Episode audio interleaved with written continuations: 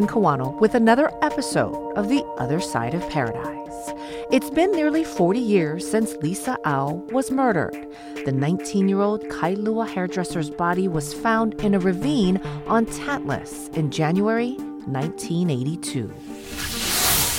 One Sunday morning, uh, that led up to the afternoon, I got a call saying that they had found what appeared to be a female uh, decomposed body, later identified to be Lisa Au.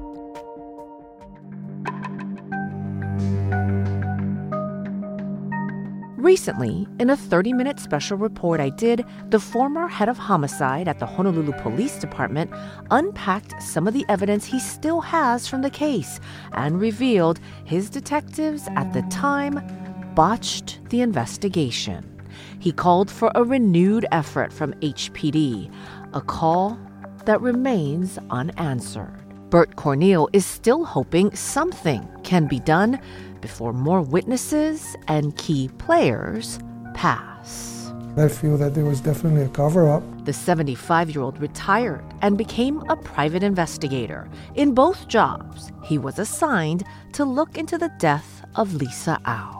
I never really lose hope, that's why I kept the file. He showed me the file, thousands of pages of documents, pictures, evidence, and transcripts from interviews. All that did answer a key question for me.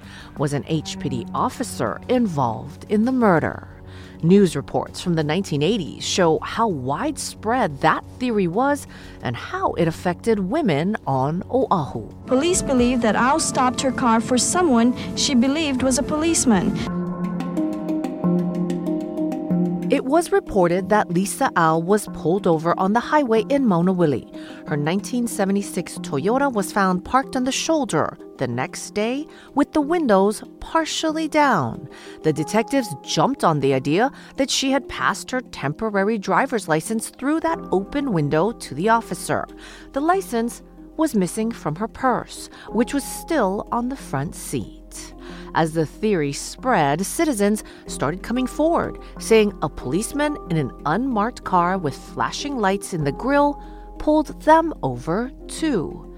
H P D worked to calm fear. It is police policy that a uniformed officer must be present when a plainclothes officer makes a stop. H P D then banned the grill lights on unmarked patrol cars. The Honolulu prosecuting attorney at the time, Charles Marsland, identified an officer as a suspect. Marsland's office and the police have a suspect in mind, but building the case has not been easy. For about a year, the grand jury heard evidence about the policeman suspected, but declined to indict. Corneal's record showed he agreed with that decision, and the policeman was not the killer.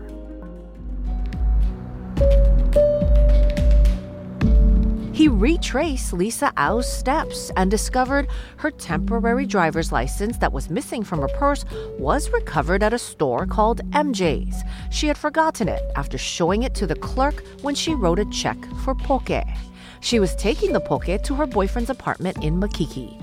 Doug Holmes was the last one to see her alive. He also found her car the next morning and was the one who called police. Holmes admitted in a deposition years later that he knew he was also a suspect. He failed two lie detector tests. Records show, when asked why he was failing, he told Corneal's detective, Nelson Lum, that he felt guilty that he didn't drive Lisa home that night, January twentieth, nineteen eighty-two.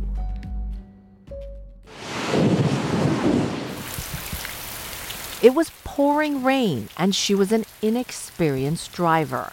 That answer was good enough for Detective Lum, who said he had no reason to suspect Holmes. No one was ever arrested for the murder.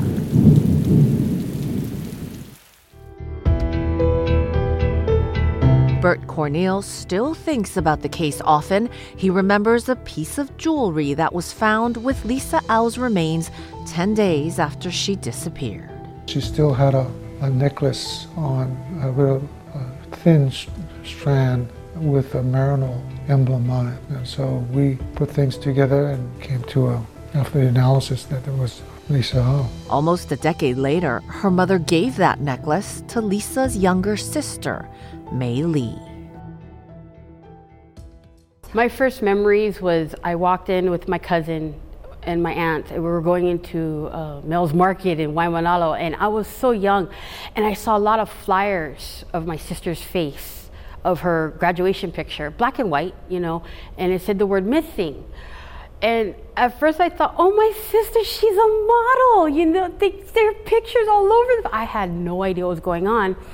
And then my aunts and my cousins like, oh, no, no, no, May, come, come, come. So I was wondering why I was spending a lot of time with my, my, my cousins and their family, and a lot of things didn't make sense to me because I was told to, you know, go in the other room, uh, you don't belong in here, this is adult conversation. You know, and me and my cousin, we, we did exactly what the adults told us to do. We knew something was going on, but I didn't know what. I know it was weeks I stayed with my family, and then I guess after they found my sister's body, that's, I guess, a couple of days after that, I was brought home, and that's when my mom and my dad took me in their room, sat me down, and told me what happened to Lisa. They didn't tell me as in terms of, you know, details, of course, because I was only six or seven years old. I had no idea. All I know is that she, I was never going to see her again. That's all I knew. I even remember her boyfriend coming around, and I was playing outside. I remember him consoling my mom. I look inside, but I still had no idea what was going on. I didn't realize what was up. Then the funeral. I I remember riding in the funeral car, in the in the limousine, and getting sick. I remember running around during the viewing, not understanding what's going on. Why is my sister in there? Well, I don't get it, you know. Maybe when I was a teenager, when I was fifteen years old, I started asking questions. And then the Hard Copy people came around, Inside Edition. Unsolved Mysteries too, I think. I tried to help my dad through that, but by then my parents were split, and that was the hard part. I don't know who it was more hard on, my mom or my dad, because I saw both of them on their own, you know. Whenever it came up to Lisa's birthday or the anniversary of her death or somewhere, you know, the event coming about, you could tell with my parents, something was up. As long as I can remember, you know, my, it was hard on my parents. I watched it, still didn't understand why it was so hard for them. But I guess slowly, looking back, they grew apart, more angry. The details of the police officer being cleared was not made public by city officials, but in Bert Corneal's records, a government document said that he was no longer a suspect. In my interview with May Lee in two thousand nineteen, she told me that Corneal paid a visit to her family years later to give them the update. He came to talk to us, and he seemed compassionate, from what I can remember, but I was just more in, in, engrossed in what he was saying, because of course for me, most of it was all for the very first time. And I'm, I have a hard time believing that whoever was involved, or at least a little bit involved with my sister's case, even in the search, don't remember, because they do. My sister's case impacted everybody. If you lived back then, you knew about it. And even now, a little bit now, people still know. thirty-something years after, huh, it's overdue. I just hope it ain't too much overdue that we can't do anything. That's that's a fear. But I feel, and the same with the family, that it will come to light, and there's a time for it. Maybe this is the time. Several witnesses have now died, people who saw Lisa and Doug Holmes together that night.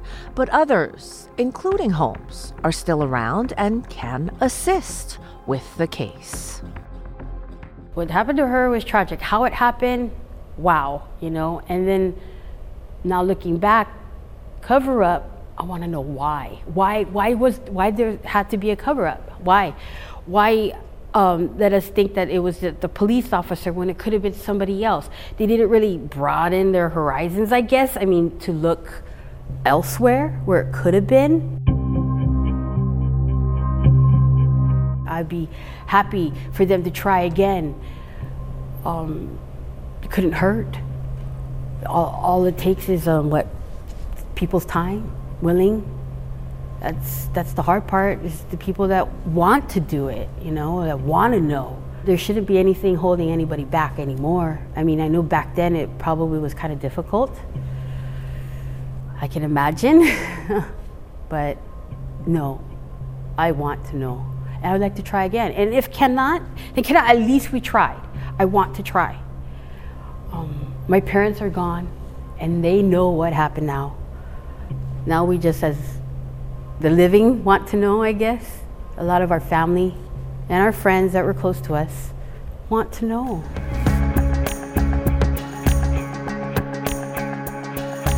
Honolulu police started a cold case squad in two thousand eighteen. Only one detective is assigned to it. Only one case has been solved, but that was through D N A from another agency. In two thousand nineteen, when my special report aired on Hawaii News Now called Buried Evidence, H P D said they were looking for anything that may have been overlooked in the nineteen eighties, but both Bert Corneal and May Lee say they have not heard from anyone in H P D. Mahalo for listening. I'm Lynn Kawano.